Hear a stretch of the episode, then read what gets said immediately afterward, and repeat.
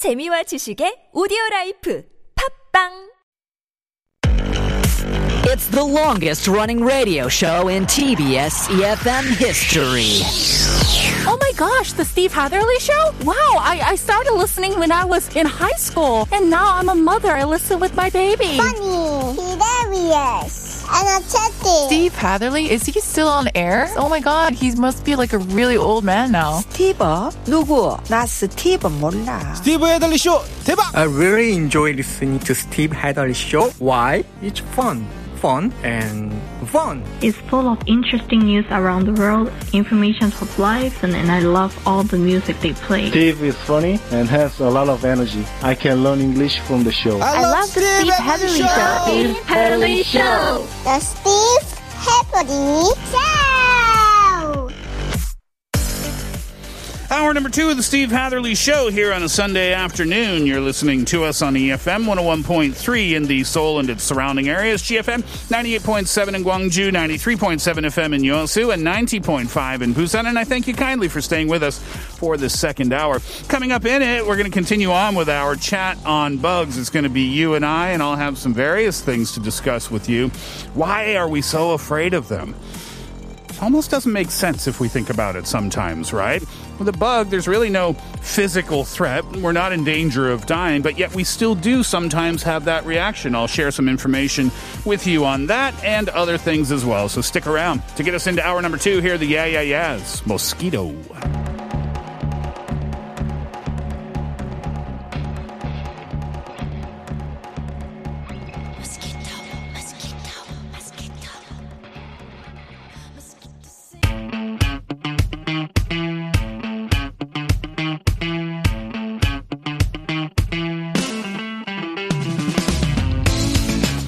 You know, my relationship with bugs is kind of an interesting one because uh, some of them I'm really afraid of, some of them I'm not so afraid of, and I never really feel comfortable when I'm around them.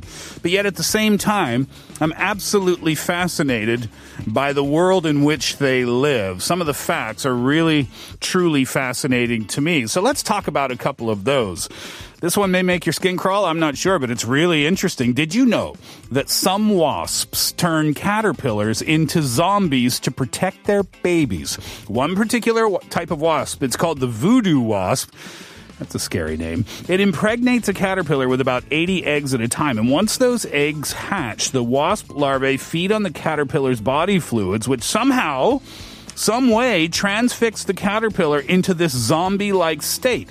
Then, the fully developed wasps start to eat through the caterpillar's skin so that they can attach themselves to a branch and uh, wrap themselves into a cocoon.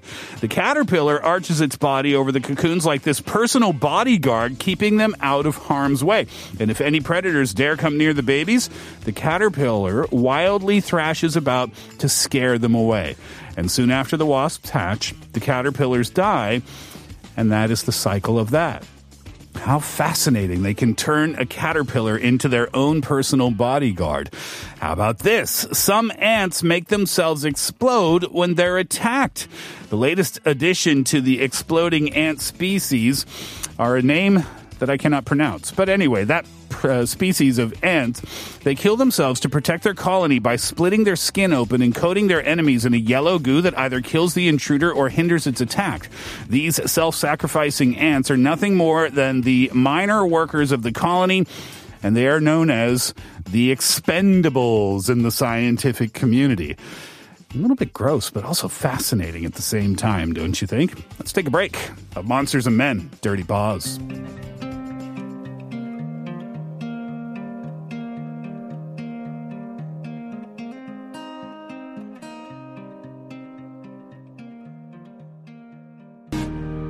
One more tune before we get to, uh, back to our bug facts. Here's Roshi B.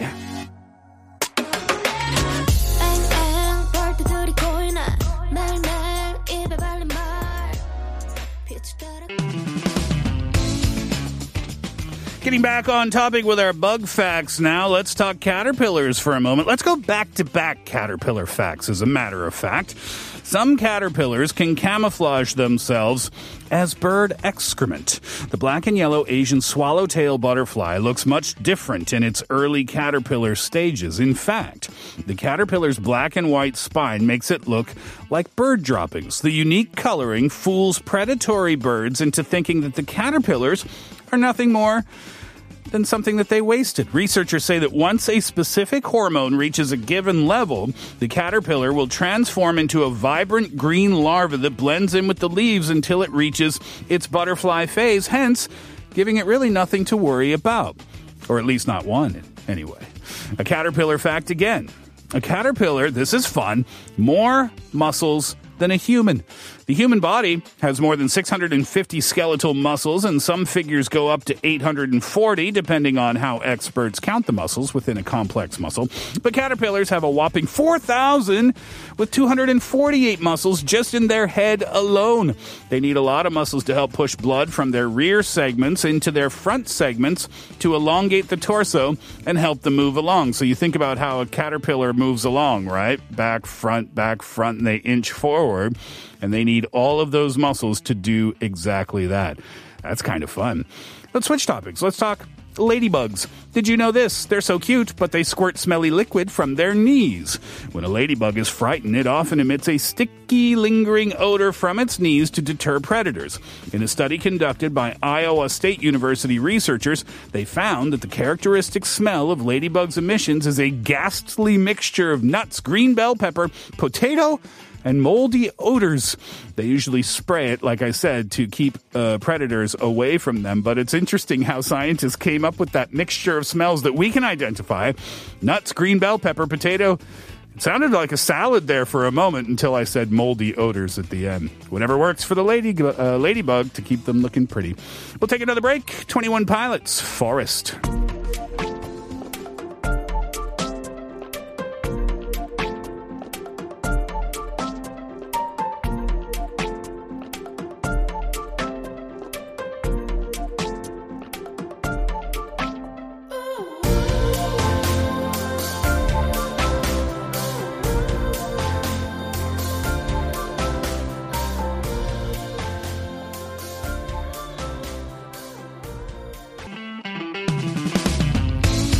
After our 3:30 break, we'll be talking personal stories from people on the internet and uh, how bugs played a role in their lives. So I'll tell you my story just as a teaser uh, before that break.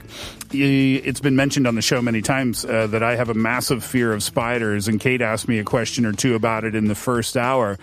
And when I encounter them in my house, somehow, some way. I can find a way to deal with it. It's kind of one of those moments, but I can I can get through it. But the biggest freak out I've ever had in my house was one time a few years ago when I saw a spider in my bathtub, and it was a it was a rather it was a rather sizable foe. So I chose on that particular moment the way that I wanted to deal with it was to use the shower head to wash it down the drain. So I turned on the water, I turned on the shower head, and then I did. I kind of moved the spider with my shower head into the drain. And when the spider was in the drain, I took the plug on the drain and I put it in. Problem solved, right? No more spider. Fast forward about, oh, I don't know, three, four months later, maybe. I was cleaning my bathroom and cleaning the bathtub, and I opened up that cap and the water wasn't going down the drain. And I wondered, that's weird. Maybe there's some hair stuck in there or something. So I reached in, and what did I grab with my own fingers? I won't finish that story because you know the end of it, right? I nearly passed out. That was the closest I think I've ever come to passing out in my life. I dropped that thing. I probably let out a scream. I don't remember what happened in the next 10 to 15 seconds, but I survived it. I'm okay. But it was my fault for not removing the spider. It gets stuck in the drain, right? Obviously. But it was my fault for not getting rid of it. I'll never forget that moment. And now maybe you won't either. Let's go to the song that gets us to our 2.30 break. To, oh, sorry, 3.30 break today. Here's Travis Scott, Sicko Mode.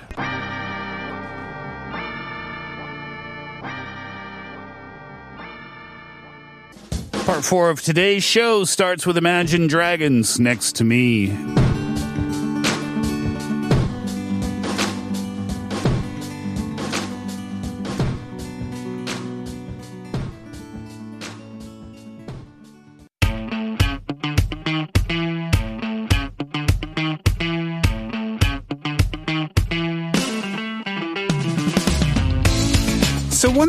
I've often uh, wondered, and we're continuing on here in, in part four of the show with our chat on bugs today, but I've often wondered, you know, why? What's the reason that we are so afraid? Because I do have a massive fear of spiders. I wouldn't go so far as to call it arachnophobia because phobias are very, very serious issues, right? But I do nonetheless have that big fear. So why? Why do we feel the way we do about bugs and insects? So I looked it up, and this is what I found. Uh, this will take a few minutes to share if you don't mind sharing your time with me, but I do think that it's quite interesting. So, according to the Diagnostic Manual of Mental Disorders, people who suffer from pathological fears of spiders and insects, and we're talking pathological fears, not just your regular everyday fear. They have what is referred to as entomophobia. And people can be afraid of crawly things, right, without having a full blown uh, full blown pathological fear.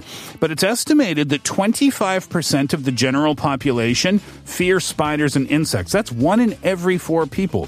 So, why are they so scary? Well, our fear of bugs, according to what I found, is very closely related to the feeling of disgust. So researchers studying how disgust and fear are related, they use the term rejection response to describe the human tendency to keep something unfamiliar and or disgusting far away from us physically. Much how like we're disgusted by rotting food due to the potential of it making us sick, we're also disgusted and try to avoid bugs for their potential to make us ill as well. So when you see a bug and you go, oh, and you want to get away, that's your body saying that thing might make you sick as opposed to that thing might kill you. Also, this is interesting too. Many people fear bugs because they look so different from us. Humans and bugs do not share a close evolutionary bond, and that makes many bugs appear otherworldly. In addition to the alien appearance, bugs can also scare us when we witness them operating in large swarms and colonies. And the reason for this, according to some researchers, is because seeing a large amount of bugs in one place can overwhelm our human psyche and it can damage our highly valued human belief regarding individuality. So, seeing a swarm of mosquitoes or a swarm of locusts all working together can serve to undermine our beliefs about why they can accomplish all of this on their own. Really fascinating, right? Obviously, people want to stay clean and free of disease, and when we are in our homes, we don't expect intruders to be there, and that may compromise our health and cleanliness. So, naturally, seeing insects in your home can be quite distressing since your home is the one place where you do not want to see a potential threat to your health. And it makes sense because if you see a bug out in nature, you might, from a safe distance, go, Oh, that's really interesting. But if you're in your living room and you look at your wall and you see that exact same bug, you are not going to have the same physiological response. And that's because that's your safe place. Isn't that really interesting? That's why I wanted to share that with you. Thanks for listening to it. Nothing but thieves on our break now. Itch.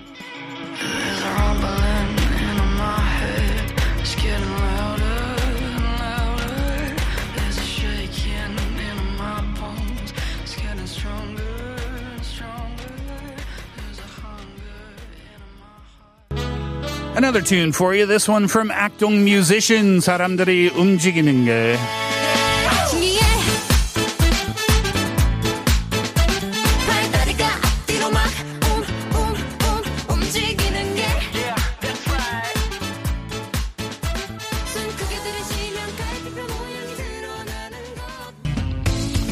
I mentioned in part three of the show that we would share some personal stories from people and their relationship with bugs from the internet, and that time is now. So let's get started with N Magic, who says, I once had a fly buzzing around my room before I went to bed, and I couldn't get it to fly out the window, so I decided to just instead swat it out of my room into the hallway. After about probably 10 minutes of trying to maneuver the fly this way, it finally went into the hall. So, as I shut the door, I started to hear a strained buzzing sound as I noticed this fly squeezing underneath my door to get back into my room. The little guy wanted to come back in to go to bed for the night. That's cute. How about this one from Sociopathic Walrus? That's a fun internet uh, handle. This happened to me recently. I was at work and eating a pack of those mini donuts you can get at the gas station. I had a couple of customers in the store and we were all chit chatting while I ate. Oh no. I don't want to know where this is going, but I'll continue. On the last donut, I stuck the whole thing in my mouth. And as I closed my, no, there's a spider in the donut. No, I can't continue with that. I can't. I can't even read it. Okay, I'll try. As I close my mouth to chew a huge. No, I can't do it. I tried. I'm sorry. I have to move on to the next one. No, no. You can see my fear of spiders, right? I can't even read about them. It freaks me out too much. Let's move on. Rachel. My second year of college, I lived in a dorm where people like to crawl around in the ceiling. Around 2 o'clock in the morning, I heard someone scream, Oh no! Assuming someone had set off the fire alarm again, I rolled over and tried to go back to sleep. But before I could, I felt something trickle down my cheek. I swatted it. In the light of the full moon, I could see that it was some sort of shape. Be- before my sleepy brain could put it all together, the ceiling tile above me gave way completely, dumping a nest of mostly dead bugs all over my bed. The ones who were strong enough started flying. I screamed aloud, aloud enough that the RAs for my building and the buildings on either side of mine came running. I left that school shortly after. That is like a scene out of a horror movie. I don't know which one is worse, actually the donut spider story or bugs falling on your bed when you're trying to sleep. They're all terrible. Goodness me. Here's Owl City Fireflies. You would not believe your eyes if 10 million fireflies lit up the world as I fell asleep.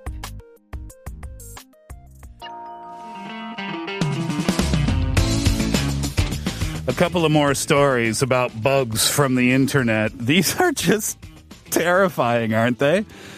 Imagine this happened to you. This is from Zizzy2.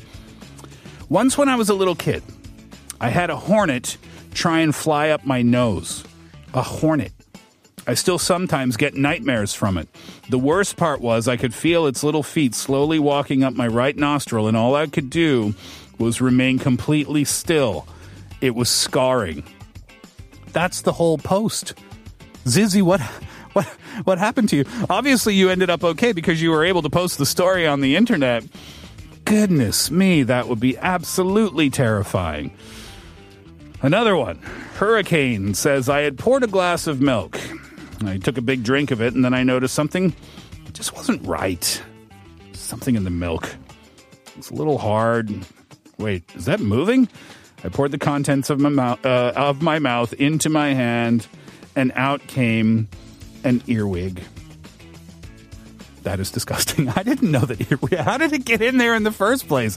Those things are nasty, and they can bite too. Oh, speaking of nasty. I forgot about these little critters that we have in Canada. And since we're in the month of June, it's a perfect time to share. June bugs we have. And we call them June bugs because they come out in June. And they're super sticky. They're a little smaller than cicadas, but not much smaller. And what they do is at your house in the summertime, you have your windows open, but you have the what's that word? Like your your shade or your your blind there, that mesh screen. Ah, the screen, screen. You have the screen down. And the June bugs will come and stick to the screen. And they're so sticky that if you flick the screen, like if there's a if there's a cicada on your screen and you flick it, the, the cicada will fly away. But with a June bug, they don't go anywhere. They don't leave. So that's okay, right? But the problem is when you walk outside at night, that's when the June bugs fly around. And if the June bug sticks to your screen, what do you think it does to your hair? Welcome to Nova Scotia. One last one. You want one last one? Okay. One night before I went to sleep, I saw a cockroach run across my floor, but it seemed like it disappeared under the heater vents in my room before I could get to it. So I turned off the lights to go to sleep. And about 10 minutes later, I felt something moving and it was the cockroach. I swatted at it instinctively, saw it crawling around on my bed. Those things are impossible to kill, and they're a lot faster than I thought, so I had to trap it on the inside of a hard book cover. And finally, after I did that, I was able to get it out of my room. But oh my goodness, it was definitely the most disgusting bug experience of my life. So there you go. On that note, we'll leave it there for the Steve Hatherley Show for this afternoon. Thank you so much for being with us over the last couple of hours. And please do enjoy what's left of your Sunday. To wrap it up today, it's going to be Hailee Steinfeld back to life. Enjoy that track. Like I said, enjoy your day. And we're back tomorrow. Hatherley out.